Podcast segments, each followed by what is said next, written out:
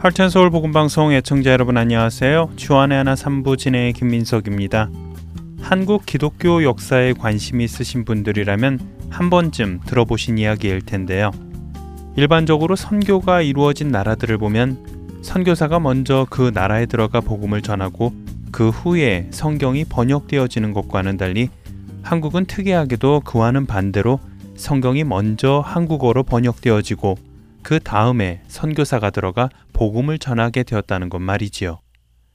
이같이 성경이 먼저 번역되고 전파되어 읽혀짐은 한국 교회의 성장과 부흥의 중요한 원동력이 되었음은 누구도 의심할 여지가 없을 것입니다. 그래서 오늘은 한국의 성경이 전파되어져 한국인 스스로 교회를 세우게 된 데 가장 많은 기여를 한 선교사, 만주에서 한국어로 성경 번역을 위해 헌신하였던 선교사 두 분, 바로 존 로스 선교사와 존 매킨타이어 선교사에 대해 오늘과 다음 주에 두 번에 걸쳐 여러분들과 나누어 보려 합니다. 예수 나를 오라하네 예수 나를 오라하네 어디든지 주를 따라 주와 같이 같이 가려네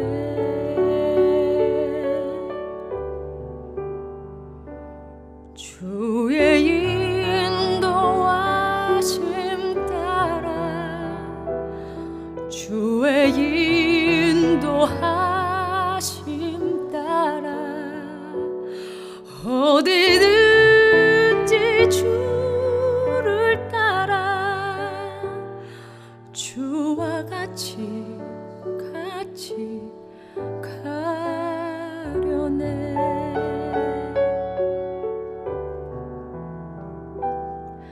겟세마네 동산까지 주와 함께 가려 하네 피땀 흘린 동산까지 주와 함께 함께 가려네 주의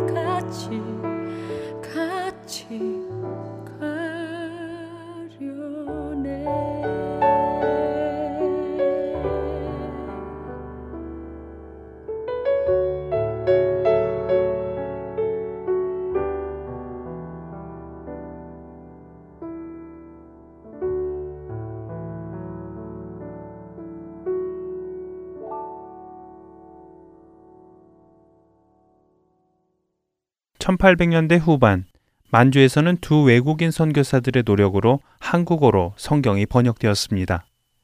이로써 이 성경을 읽고 예수님을 믿게 된 사람들이 서서히 생겨남과 동시에 그 믿음을 지켜나가기 위한 사람들의 모임이 여기저기서 생겨났습니다. 만주에서 이렇게 귀한 중국어 성경을 한국어로 번역한 선교사들은 영국인 선교사 존 러스와 매킨타이어 선교사였습니다. 매킨타이어 선교사와 로스 선교사는 영국 스코틀랜드 출신으로 존 매킨타이어는 천팔백삼십칠 년 록 로드먼 지방의 러스에서 태어나 에딘버러의 연합장로교회의 신학교에서 공부를 하였고 천팔백육십오 년에 목사 안수를 받아 천팔백칠십일 년 말 중국 지프에 선교사로 파송받게 됩니다. 존 로스는 매킨타이어 선교사보다 오 년 뒤인 천팔백사십이 년에 영국 스코틀랜드에서 태어나 매킨타이어와 같은 신학교에서 공부한 후 결혼과 함께 천팔백칠십이 년 초에 매킨타이어가 있는 중국 지프에 파송받게 되지요. 이렇게 해서 인연이 된 로스 선교사와 매킨타이어 선교사는 중국 지프에서 선교를 시작합니다. 그러나 이미 선교사들이 많은 지프에서 복음을 전하기보다는 아직 복음이 전해지지 않은 곳을 찾아 만주로 이동을 하게 되는데요. 그곳에서 그들은 자신들의 초기 선교 활동을 돕던 알렉산더 윌리엄슨 선교사로부터 조선 대동강에서 순교한 토마스 선교사에 대한 소식을 듣게 되고 조선 선교에 대해 많은 관심을 갖게 됩니다. 그러던 중 천팔백칠십삼 년 삼월 로스 선교사의 아내는 첫 아기를 출산하다 목숨을 잃는 안타까운 일을 맞게 됩니다.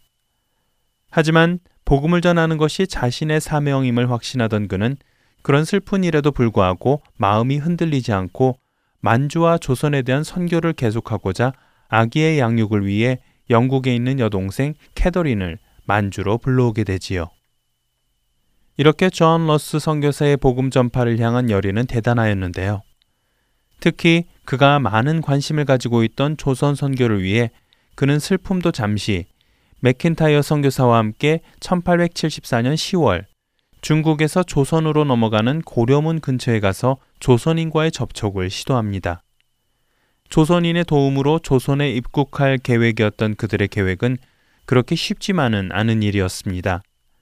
조선에 들어갈 방도를 찾고자 만나는 조선인들마다 도움을 청하였지만 자신들과 전혀 다른 모습을 한 그들을 본 조선인들은 의례 겁을 먹고 도움에 응하지 않았기 때문이었지요. 이렇게 해서 그들의 조선 선교를 향한 첫 번째 시도는 아무런 성과를 얻지 못하고 접게 되는데요. 그런데 그들이 그렇게 조선에 가는 것을 포기하고 한 여관에 머물러 있을 때 뜻밖에도 오십 대의 한 상인이 그들을 찾아와 조선의 정세와 한국어 발음을 가르쳐 줍니다. 로스 선교사는 그것에 감사하여 그 상인에게 한문 성경을 건네주게 되지요.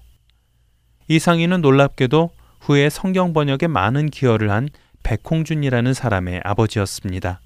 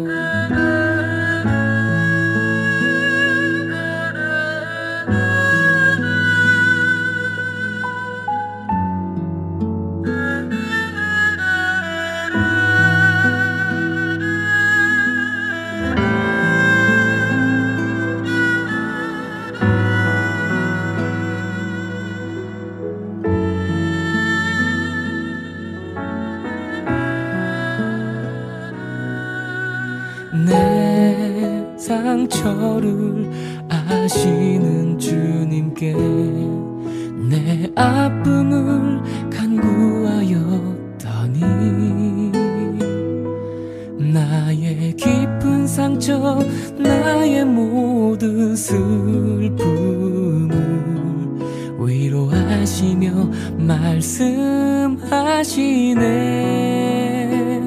그네가 내게 족하도다. 이는 내 능력이 약한 데서 온전하여짐이라. 그네가 내게 족하도다. 너의 약함을 이미 내가 아노라. 그네가 내게 족하도다. 이는 내 능력이 약한 데서 온전하여 짐이라. 그네가 내게 족하도다. 너의 약함을 이미 내가 아노라. 내 약함을 이미 내가 아노라. 너의 약함을 이미 내가 아노라.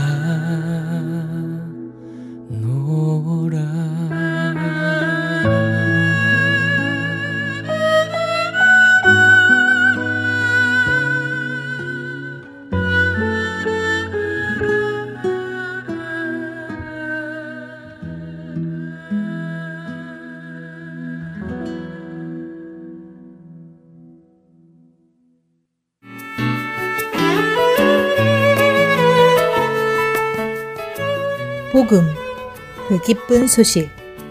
복음이 무엇입니까? 복음은 기쁜 소식입니다. 그렇다면 그 기쁜 소식은 무엇입니까? 알 것 같으면서도 막상 전하려 하면 잘 모르는 복음. 그 복음을 복음, 그 기쁜 소식에서 함께 정리해 나갑니다.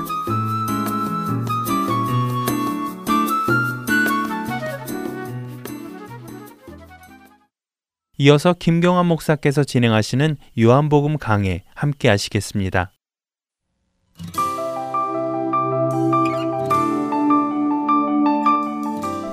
애청자 여러분 안녕하십니까? 오늘은 요한복음 강해 열여섯 번째 시간입니다. 오늘은 요한복음 오 장 일 절에서 구 절에 담겨있는 안식일에 병자를 일으키신 예수님에 대해서 말씀드리겠습니다. 오 장은 세 번째 표적, 즉 예수님께서 삼십팔 년 된 병자를 일으키는 사건으로 시작이 됩니다. 여기에서 우리가 눈여겨보아야 할 것은 예수님께서 삼십팔 년 된 병자를 일으켰는데 그날이 안식일이었다는 사실입니다. 유대인들이 아주 중요한 종교적 상징으로 여기는 안식일에 병자를 일으켰다는 것이죠. 그러므로 이 사건의 진정한 의미를 파악하기 위해서는 이후에 나오는 안식일 논쟁과 오늘 본문 말씀을 연결해서 보아야만 합니다. 자, 때는 유대인의 한 명절이었습니다. 오 장 일 절입니다. 그 후에 유대인의 명절이 되어 예수께서 예루살렘에 올라가시니라. 어떤 명절일까요? 사도 요한은 유대인의 명절이라고 했지만 그 명절이 뭐 초막절인지 유월절인지 무슨 명절인지 밝히지 않고 있습니다. 명절이라는 단어 앞에는 보통 정관사를 붙이는 것이 일반적인 사례입니다. 근데 요한은 정관사를 사용하지 않고 다만 유대인의 명절이라고만 언급했습니다. 그러니까 요한의 관심은 명절 자체가 아니었다는 것이죠. 요한의 관심은 어느 명절이었는데 그날은 안식일이었고 유대인들이 안식일을 지키기 위해 예루살렘에 모였다는 사실에 있었던 것 같습니다. 유대인들에게 명절은 안식일의 의미와 매우 비슷합니다. 고통스럽고 지쳐있는 백성들에게 성전에서 축제의 분위기를 마련하여 해방감을 주고 나아가서 삶의 원동력을 회복시켜주는 성격이 강했습니다. 그렇다면 본문을 읽으면서 우리는 이러한 해방감과 희열, 환희 등을 기대해야 마땅합니다. 하지만 본문은 전혀 상반된 분위기를 보여주고 있죠. 오 장 삼 절에서 오 절입니다. 그 안에 많은 병자, 맹인, 다리 저는 사람, 혈기 마른 사람들이 누워 물의 움직임을 기다리니 이는 천사가 가끔 못에 내려와 물을 움직이게 하는데 움직인 후에 먼저 들어가는 자는 어떤 병에 걸렸든지 낫게 되미로라. 거기 서른여덟에 된 병자가 있더라. 기쁜 축제의 날에 축제와는 거리가 먼 사람들이 소개됩니다. 명절 분위기인 희열과 환희에 대해서 아무것도 느낄 수 없는 사람들입니다. 그들은 연못가의 병고침을 받기 위해 모인 병자들이지요. 여기 세 종류의 병자들이 등장합니다. 맹인, 다리 저는 자, 혈기 마른 자, 즉 중풍병자입니다. 이들은 병고침을 받으려고 이곳 베데스다 연못가에 왔습니다. 천사가 내려와서 물을 움직이게 하는데 그때 물에 제일 먼저 들어가는 사람이 치료를 받는다는 소식을 듣고 여기까지 온 것입니다. 그들은 이제나 저제나 초조하게 천사가 내려오기를 기다리고 있습니다. 드디어 천사가 내려와 물을 움직이게 하는 순간 재빨리 누군가가 물에 뛰어들 것입니다. 한번 상상해 보십시다. 누가 제일 먼저 연못에 들어갈 수 있을까요? 맹인일까요? 다리 저는 사람일까요? 아니면 혈기 마른 사람일까요? 정답은 아무도 아닙니다. 이들 가운데는 그 누구도 남들을 제치고 먼저 들어갈 수 있는 사람들이 못 됩니다. 그만큼 그들의 병은 심각했다는 것입니다. 남들을 제치고 가장 먼저 물에 들어갈 수 있는 사람은 어쩌면 베데스다 연못이 필요 없는 사람일 것입니다. 이들보다 덜 아픈 사람, 가벼운 병에 걸린 사람, 즉 감기 정도 걸린 사람이 아니었을까 생각합니다. 이들은 베데스다 연못의 기적이 아니어도 나올 수 있는 사람들이죠. 반대로 제 힘으로는 연못에 들어갈 수 없었던 중환자는 치유의 자리에서 배제될 수밖에 없었을 것입니다. 여기 삼십팔 년 된 병자의 푸념이 그것을 말해주고 있습니다.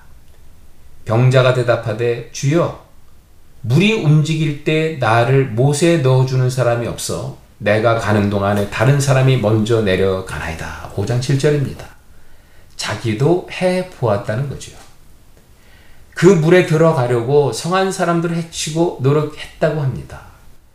다른 사람을 의지해 보기도 했는데 누군가가 먼저 물에 들어가 버리는 바람에 이제는 포기했다고 합니다. 이것이 베데스다 연못가에서 은혜의 이름으로 자행된 일이었습니다. 베데스다는 은혜의 집이라는 뜻입니다. 그 은혜의 집에서 은혜와는 거리가 먼 경쟁과 쟁취의 모습이 연출되고 있었던 것입니다. 요한복음 이 장에 여섯 개의 돌 항아리가 상징하는 유대교의 모순에 대해서 함께 말씀을 나눈 적이 있습니다. 바로 그 유대교의 모순, 여섯 개의 돌 항아리가 현실로 드러나는 장면 아닙니까? 베데스다 연못가의 현실은 바로 유대인들의 종교생활의 현 주소였던 것입니다. 연못에 들어가면 나올 수 있다는 것은 알겠는데 현실은 들어갈 수 없는 상황이었습니다. 하나님께서는 유대인들에게 율법을 주셨습니다. 그들은 율법을 지키기 위해 부단히 노력했습니다. 그러나 율법은 그들을 구원하지 못했습니다. 왜냐하면 그들은 율법을 지킬 수 있는 능력이 없었기 때문입니다. 그들이 곧 혈기 마른 자요, 맹인이요, 앉은 뱅이였기 때문입니다. 율법은 지킬 수 있는 자들에게는 축복입니다. 그러나 병자들에게는 오히려 그들의 비참한 현실을 더 드러내어 심판을 가져다주는 도구가 되고 말았습니다. 여기에 예수님이 등장합니다. 은혜의 집에 은혜를 잃어버린 이곳에 은혜를 회복시켜 참다운 은혜의 집을 회복시키고자 예수님이 여기에 오신 것입니다. 은혜를 잃어버린 이곳에 베데스다를 이루시고자 예수님께서 선택한 한 인물이 있었죠. 바로 삼십팔 년 된 병자였습니다. 히브리적인 개념에서 사십이란 숫자는 인생의 한 장, 한 챕터를 의미합니다. 사십 년이면 인생의 한 장을 닫고 새로운 인생의 장을 여는 시기입니다. 모세의 사십 년 광야 생활이 그러했습니다. 이스라엘 백성의 사십 년 광야 생활이 또한 그러했습니다. 이 병자도 인생의 한 장을 닫으면서 자신의 인생이 성공인지 실패인지를 가늠하는 때를 맞이한 것입니다. 그러나 이 병자는 그의 생의 한 장을 결산해야 되는 이때에 어디에 있는 것입니까? 성하지 않은 사람들만이 모여있는 베데스다 연못가에 있으면서도 그 주변만 맴돕니다. 연못에 모여든 소망 없는 사람들 가운데서도 가장 소망이 없는 사람이었습니다. 누가 보아도 이 사람의 인생은 실패한 것으로 보입니다. 예수님이 그곳에 찾아왔습니다. 은혜의 집에 은혜가 충만한 예수님이 찾아온 곳입니다. 그런데 예수님은 그 많은 병자들 가운데 삼십팔 년 된 병자를 선택했다는 겁니다. 예수님의 시선은 은혜의 집에 모여든 많은 병자들 가운데서도 치유에 대한 모든 소망을 다 잃어버린 이 병자에게 고정되었다는 것입니다. 연못가 주변 사람들은 이 병자의 존재조차 모르고 있습니다. 그 병자가 이곳에 있고 없고 베데스다에는 달라지는 게 아무것도 없습니다. 그만큼 이 베데스다에서의 이 병자의 존재 가치는 하나도 없었다는 것입니다. 그러나 예수님의 생각은 달랐습니다. 은혜의 집이 은혜의 집이 될 수 있었던 이유는 바로 이 삼십팔 년 된 병자가 있었기 때문이라고 주님은 말씀하시는 것 같습니다. 왜냐하면 아무 가치도 없다고 생각했던 그 사람이 거기에 있었기 때문에 그 집에 예수님이 찾아왔습니다. 그 소외된 한 영혼을 만나주셨습니다.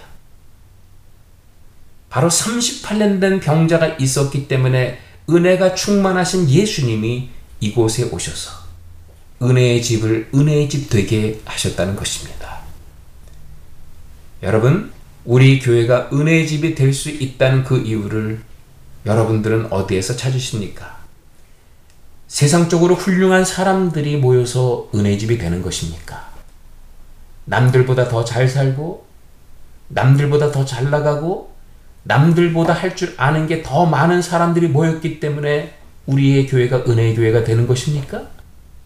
아닙니다. 우리 교회가 은혜의 집이 될 수 있는 이유는 우리 교회 안에 삼십팔 년 된 병자가 있기 때문입니다. 남들보다 할 줄 아는 게 적고요. 남들보다 더 못 살고 그래서 사람들의 시선에 띄지 않는 분들이 있기 때문입니다.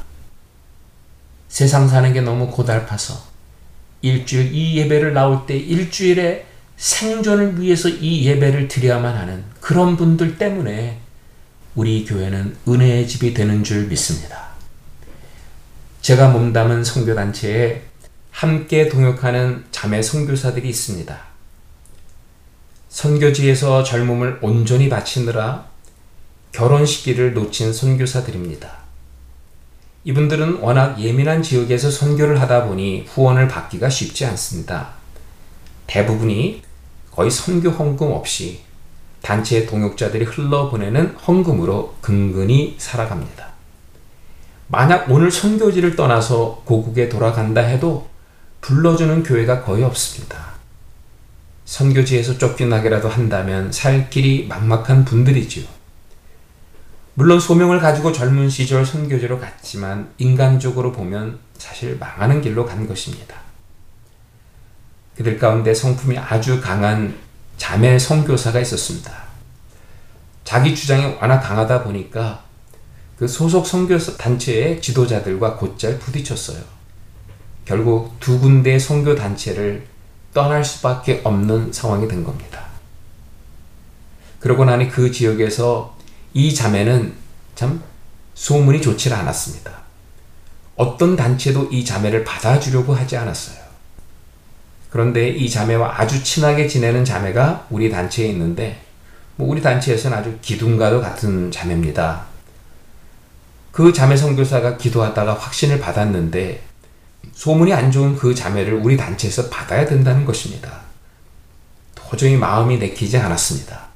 그러나 제가 신뢰하는 그 선교사님이 받아야 된다고 하니까 우리 단체에서 그 선교사님을 받은 겁니다. 처음에는 정말 쉽지 않았습니다. 여러 번 정리도 하고 싶었습니다. 그런데 이 말씀을 묵상하는데 하나님께서 그런 마음을 주셨습니다. 우리 주님의 마음은 기댈 데가 하나도 없는 그런 선교사에게 가 있다는 것입니다. 우리 주님의 시선은 이런 선교사들을 오늘도 주목한다고 말씀하시는 겁니다. 바로 두 선교단체에서 떠난 이 자매님이 삼십팔 년 된 병자였고 그 자매가 있었기에 우리 단체가 참 베데스다라고 말씀하시는 겁니다. 그리고 얼마 지나지 않아 우리 팀 수양회가 있었습니다. 그때 놀라운 일이 벌어졌습니다. 이 자매님이 나와 간증을 하신 것입니다. 그는 이렇게 말했습니다. 선교지에서 현지인들이 나를 어떻게 생각하는지 압니다. 어떤 현지인들을 나를 마녀라고 심하게 부르기도 했습니다. 그 당시에는 반박했지만 곰곰이 생각해보니까 저에게 그런 모습이 있는 것 같습니다. 저도 이런 모습이 싫기만 합니다. 오늘 저는 정말 변화가 받고 싶습니다. 이런 나도 하나님의 은혜로 변화받을 수 있는지요 하면서 눈물을 흘리는데 다들 충격이었습니다. 하나님의 만져주심이 역력했습니다. 자매 선교사의 깨어짐이 모두에게 느껴졌습니다. 제가 앞으로 나가서 우리 모두 이 자매 선교사의 어깨에 손을 얹고 기도하자고 했습니다. 기도를 마무리하면서 동료 형제 선교사가 대표 기도를 하는데 그는 이 자매와 함께 한 단체에서 일했던 형제입니다. 그는 한국말을 잘 못하는 미국의 한인 이 세 선교사였는데 이렇게 기도합니다. 하나님, 제가 회개해야 합니다. 사실 저도 자매님께 많이 당했습니다. 그래서 자매님을 보면서 자매님이 이 땅에서 얼마 못 버틸 것이라고 생각했습니다. 그런데 오늘 하나님은 저에게 제가 잘못 생각했다고 말씀하시며 제가 회개해야 합니다. 라고 말하는 겁니다. 그날 자매 선교사 때문에 우리 모두는 하나님의 은혜 집을 온몸으로 경험하게 되었던 것입니다. 예수님께서는 오늘 삼십팔 년 된 병자에게 시선을 고정하십니다. 그리고 그에게 묻습니다. 육 절입니다. 예수께서 그 누운 곳을 보시고 병이 벌써 오래된 줄 아시고 이르시되 내가 낫고자 하느냐. 예수님은 병자에게 내가 낫고자 하느냐 묻습니다. 여러분, 너무 당연한 질문 아닙니까? 병자가 낫기를 원하는 것은 너무도 당연한 것입니다. 그렇다면 예수님은 이 병자에게 왜 이 질문을 했을까요? 사실 이 병자는 낫고 싶은 소망마저 잃어버린 상처 입은 자입니다. 상처 입은 자의 상처를 아셨기 때문에 이렇게 질문하신 것입니다. 저는 이십 년 환자인 아내와 함께 살았습니다. 이십 년 동안 옆에서 간호하면서 겪었던 어려움 중에 하나는 오랫동안 병에 시달리게 되면서 낫고자 하는 소망조차 상실해가는 모습을 지켜보는 것입니다. 그런 아내에게 지속적으로 회복에 대한 소망을 상기시켜주는 일이 쉽지 않았습니다. 이 병자도 마찬가지였을 것입니다. 거의 사십 년 동안 반복적인 실패를 거듭하면서 지금은 낫고자 하는 소망조차 상실했을 것입니다. 그래서 예수님의 낫고자 하느냐는 당연한 질문에 이 병자는 예, 살려주십시오라고 대답할 수 없었던 것입니다. 이 병자는 어떻게 대답합니까? 칠 절입니다. 병자가 대답하되 주여, 물이 움직일 때 나를 못에 넣어주는 사람이 없어 내가 가는 동안에 다른 사람이 먼저 내려가나이다. 병자의 양면성이 보이십니까? 한편으로는 그 연못이 자신의 치유의 길이라고 믿었습니다. 내가 아직도 이렇게 병자로 살아갈 수밖에 없는 이유는 나를 못에 넣어주는 사람이 없어서 그래 라고 생각했던 거예요. 그렇다면 누군가가 나를 못에 넣어줄 수 있다면 얼마든지 나도 나을 수 있다고 생각했던 겁니다. 그런데 아무도 나를 도와주지 않아서 이렇게 병자로 남아있다고 말하는 겁니다. 병자는 아직도 물에 들어가는 행위가 아니면 안 된다고 믿는 사람이었습니다. 자기가 바라는 치유에 대해 남의 도움을 빌어 들어가면 된다고 믿었던 사람입니다. 그래서 오늘도 여기까지 나온 겁니다. 이 병자에 대해서 예수님이 오 장 십사 절에 의미심장한 말씀을 합니다. 그 후에 예수께서 성전에서 그 사람을 만나 이르시되 보라, 내가 나았으니 더 심한 것이 생기지 않게 다시는 죄를 범하지 말라 하십니다. 이 병자가 치유를 받고 나서 예수님을 다시 만났을 때 예수님께서 이 병자에게 하셨던 말씀입니다.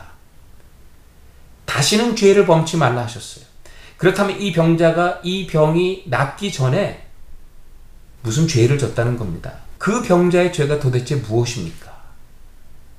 그 죄는 이 연못을 의존했던 죄입니다. 남들이 보편적으로 믿는 방식이죠. 어찌 보면 나을 나쁠 것이 하나도 없어 보입니다. 그러나 이 삼십팔 년 된 병자를 치료하실 분은 하나님 한 분이십니다. 그 연못이 아닙니다. 하나님이 아닌 이 연못이 치유의 원인이라고 생각했던 그 죄를 범치 말라는 겁니다. 자, 그러나 삼십팔 년 된 병자에게는 다른 면이 또한 있었습니다. 남들이 보편적으로 믿는 방식대로 지난 수십 년을 해왔죠. 그래서 그에게 남은 것이 무엇입니까? 원망과 상처뿐이었습니다. 그는 생각했을 것입니다. 내가 이 연못을 믿고 지금까지 수십 년을 왔는데 이 연못은 나에게 좌절과 절망만 남겨주었다고. 아닐까요? 이 연못이 다른 사람들은 몰라도 적어도 나는 치유할 수 없다는 것을 어렴풋이나마 알고 있었습니다. 그래서 이 삼십팔 년 된 병자는 다른 한편으로는 이 연못으로는 안 된다는 것을 믿었던 사람입니다. 베데스다 연못가에 삼십팔 년을 왔습니다. 삼십팔 년 동안 애써 보았습니다. 오지 않았다면 모르겠는데 왔기 때문에 남들이 낫는 것을 보면서 상처만 남은 것입니다. 노력을 안 했으면 모르는데 남들보다 더 많이 애썼기 때문에 그 상처는 점점 깊어만 갔습니다. 이제는 다 싫은 겁니다. 나를 데려다 주기를 거부하는 사람들이 싫었습니다. 은혜의 이름을 걸어놓고 은혜와 상관없는 일이 자행되어지는 이 시스템이 싫었던 겁니다. 나보다 먼저 뛰어들어가 병고침을 받고 기뻐하는 저 사람들이 다 싫었습니다. 다 싫은 것입니다. 그런 병자를 향해 예수님은 무엇이라고 말씀합니까? 오 장 팔 절에서 구 절입니다. 예수께서 이르시되 일어나 내 자리를 들고 걸어가라 하시니 그 사람이 곧 나아서 자리를 들고 걸어가니라. 아주 놀라운 말씀입니다. 사장에서 왕의 신하는 믿음으로 아들을 치유했습니다. 그런데 본문에 나오는 삼십팔 년 된 병자는 일어나기를 원했다는 흔적을 찾을 수가 없습니다.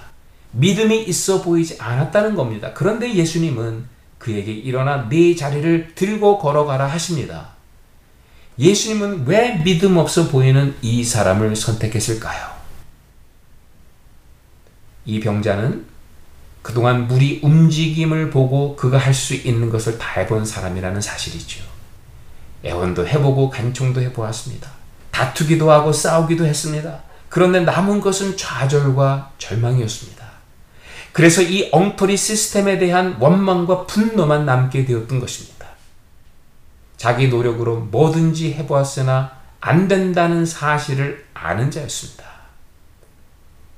베데스다의 시스템으로는 안 된다는 사실을 아는 자, 현재 성전의 시스템으로는 안 된다는 사실을 아는 자, 한마디로 율법으로는 구원을 받을 수 없다는 사실을 아는 자였던 겁니다. 예수님의 말씀을 믿어야 구원 얻는다는 사실을 아는 것이 믿음이지요. 그런데 내가 내 힘으로는 아무것도 할 수 없다는 사실을 아는 것도 믿음입니다. 이러한 병자에게 내가 낫고자 하느냐, 내 자리를 들고 일어나라 말씀하신 것입니다. 그때 병자는 자리를 들고 일어났던 것입니다. 자기 힘으로는 할 수 있다는 믿음이 모두 사라졌을 때 인간은 자기 힘으로 할 수 있는 게 아무것도 없다는 믿음이 생기게 되는 겁니다. 그때 지혜로운 사람들은 하나님을 바라보고 의지합니다. 병자는 오 장 십이 절에서 십삼 절에 다시 한번 등장하죠. 그들이 묻되 너에게 자리를 들고 걸어가라 한 사람이 누구냐 하되 고침을 받은 사람은 그가 누구인지 알지 못하니 이는 거기 사람이 많으므로 예수께서 이미 피하셨습니다. 여러분, 본문은 가장 극단적인 은혜의 메시지입니다. 이 치유에는 사실 공식이 없습니다. 그가 어떻게 고침을 받았는지, 누가 고쳐주었는지도 잘 모르는 상태입니다. 다만 병자가 아는 것은 자신이 고침을 받았다는 사실뿐입니다. 이제 베데스다 연못가는 예수님의 전적인 은혜로 치유받은 삼십팔 년 된 병자로 인해 은혜가 회복이 되었습니다. 비로소 은혜의 집이 이름 그대로 은혜의 집이 된 것입니다. 오늘은 여기까지 하겠습니다. 다음 주에는 이 말씀과 연결지어서 안식일 논쟁에 대해서 함께 나누도록 하겠습니다. 그럼 애청자 여러분, 안녕히 계십시오.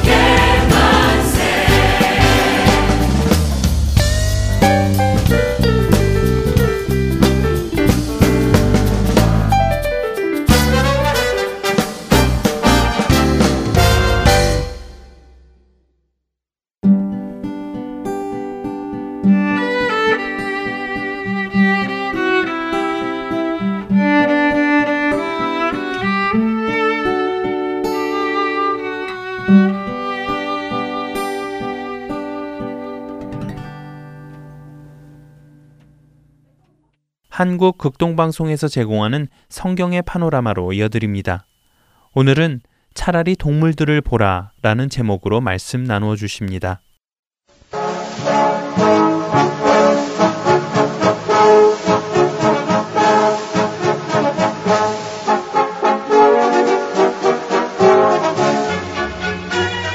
성경의 파노라마.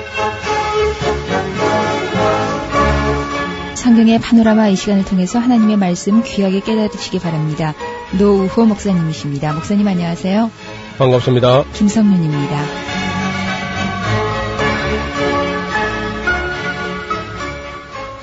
지난 시간에 유대인보다 정말 이방인들이 하나님의 마음에 족한 사람들이 참 많았다는 그런 예. 예를 많이 살펴봤어요. 예.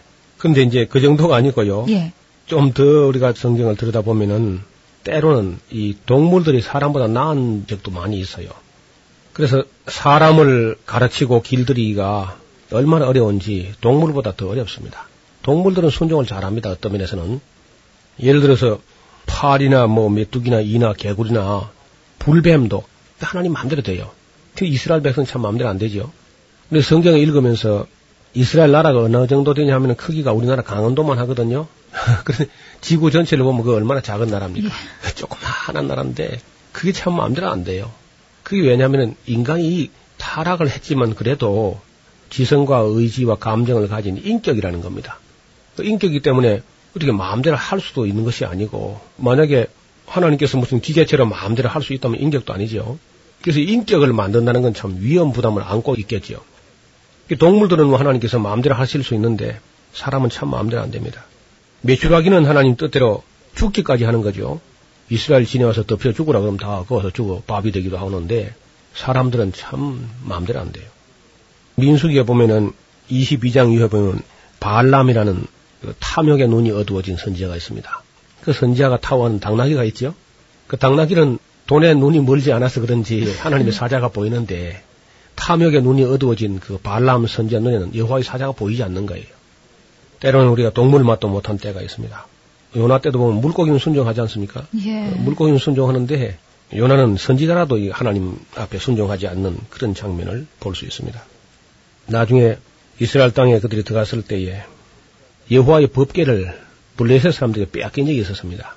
그때 블레셋 사람들이 그 법궤를 암소에게다 실려가지고 베세메스 쪽으로 보내게 되는 거죠. 그래서 이거 정말 하나님의 법궤고 재앙을 만난 것이 이 법궤로 말미암은 것이라면은 이 암소가 뒤에서 송아지가 울고 해도 곧은 길로 갈 것이다 하고 실었는데 그 암소들이 말이죠. 송아지가 뒤에서 울고 해도 좌로나 우로로 치우치지 않고 돌아서지 않고 하나님 법궤를 메고 꼭 곧은 길로 가는 그런 장면을 볼 수 있습니다. 이스라엘 백성들은 한 번도 곧은 길로 가지 못합니다. 좌로 치우치고 우로 치우치고 돌아서고 배역하고 그 멍에를 벗어버리려고 노력하죠. 엘리야 시대에 보면은 엘리야가 배고파서 그리 시냇가에 숨어 있을 때 까마귀가 와서 먹을 것을 날라다 주는 그런 장면을 볼 수 있습니다. 네. 까마귀도 그 삼 년 육 개월 가물음 속에서 얼마나 배가 고프겠습니까? 근데 동물이 사람 하나님의 종을 이렇게 먹여 살리는 이스라엘 백성들 나라에서는 밥 한 그릇 얻어 먹을 데가 없는데 까마귀가 와서 오히려 먹여 살리는 그런 장면도 보여줍니다. 아무리 미련한 곰들이라도 하나님의 사자인 엘리사를 알아보는데 이스라엘의 젊은 청년들이 대머리에 올라가라 대머리에 올라가라 하면서 하나님의 장을 아주 조롱하다가 사십이 명이 곰한테 찢겨 죽는 그런 장면도 나옵니다. 광야에서 보면은 불뱀도 하나님의 말씀대로 순종해서 하나님께서 마음대로 부려먹을 수가 있는데 이스라엘은 참 말을 들어먹지도 않습니다.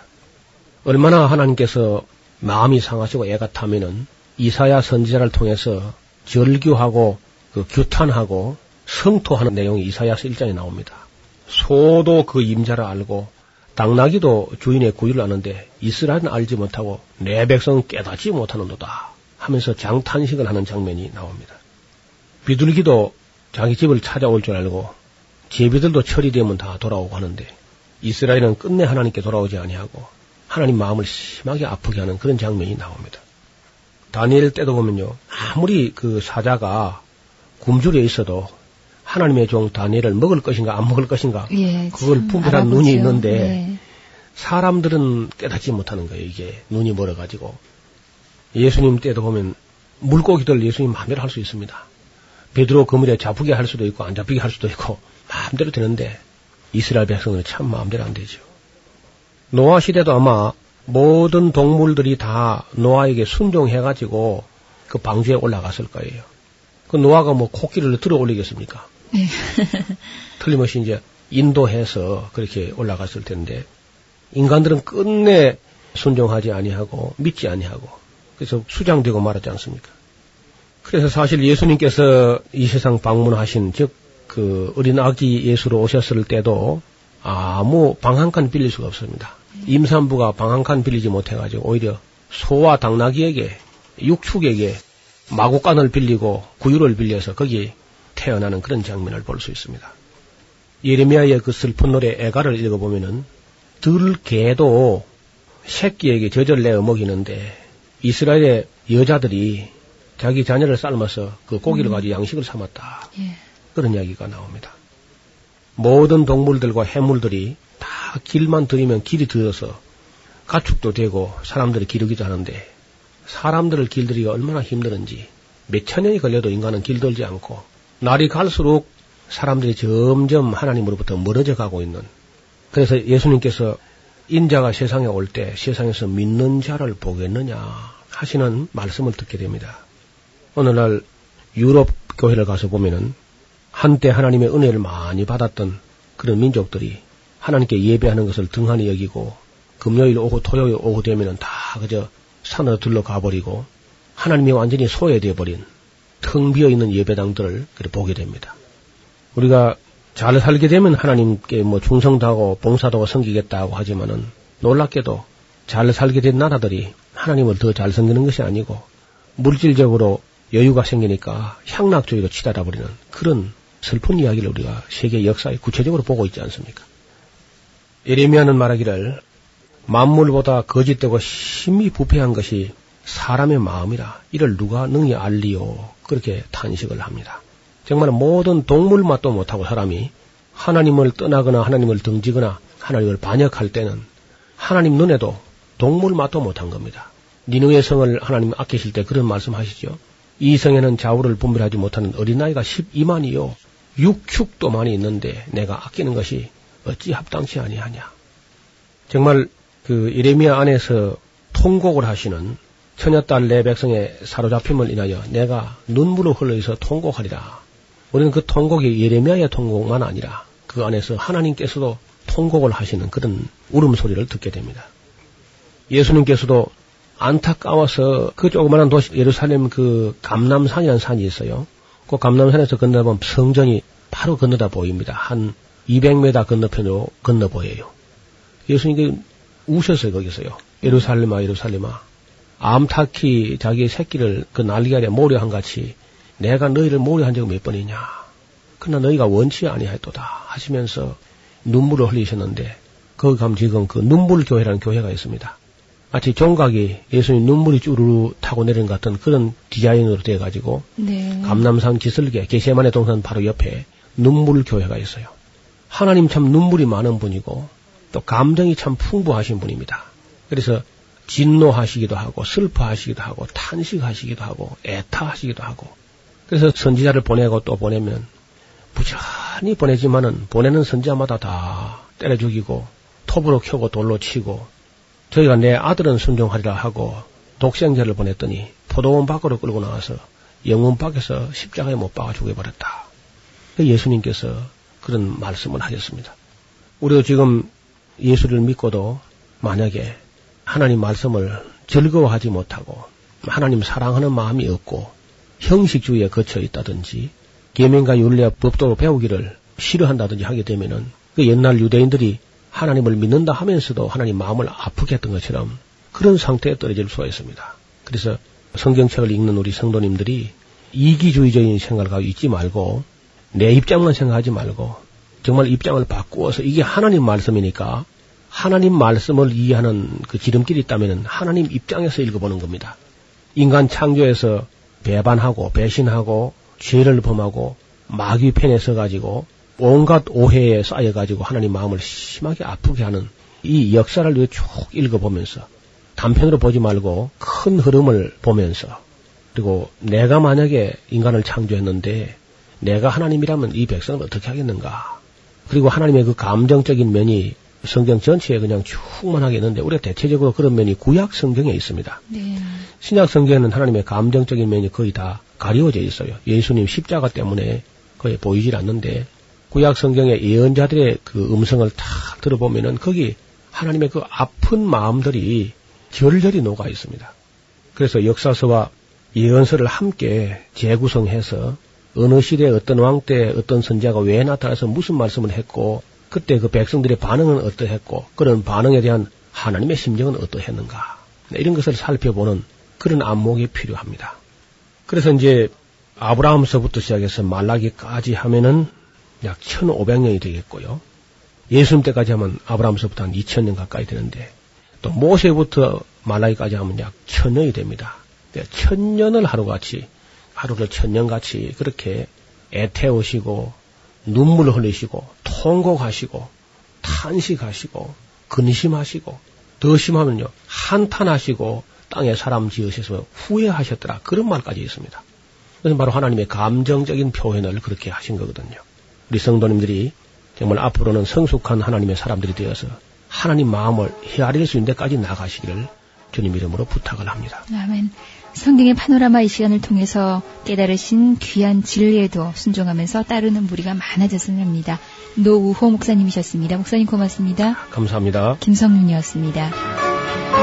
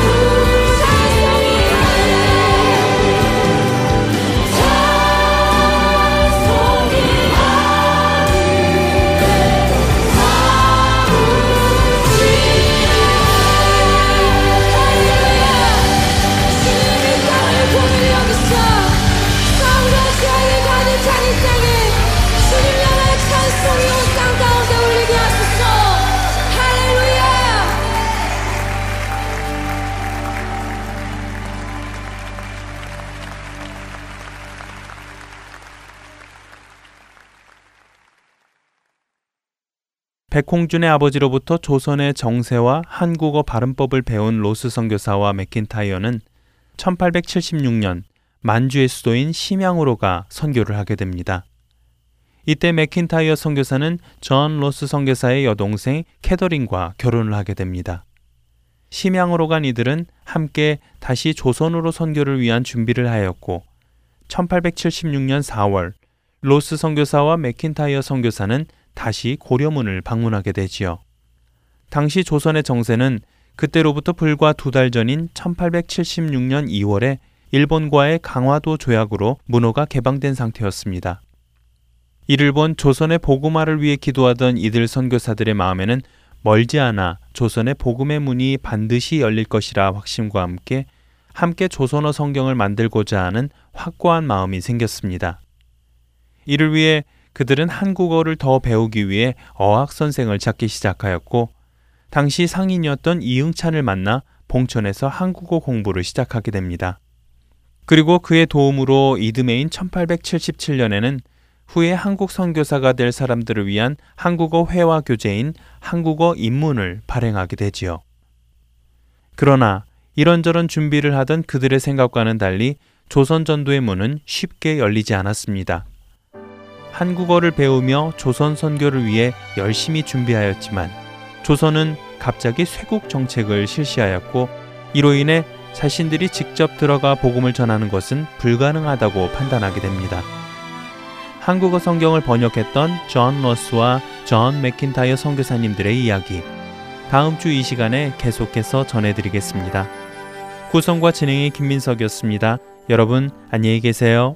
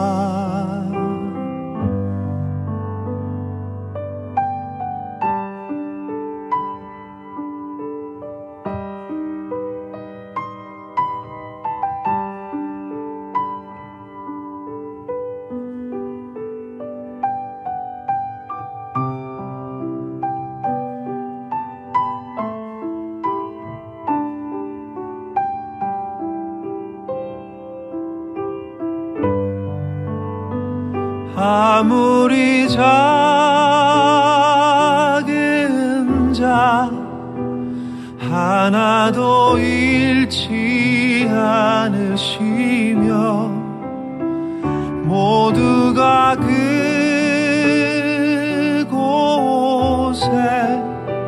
하늘의 아버지 집에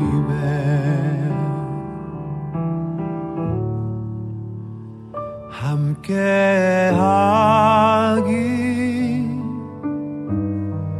간절히 바라시는 그 마음이 하나님 아버지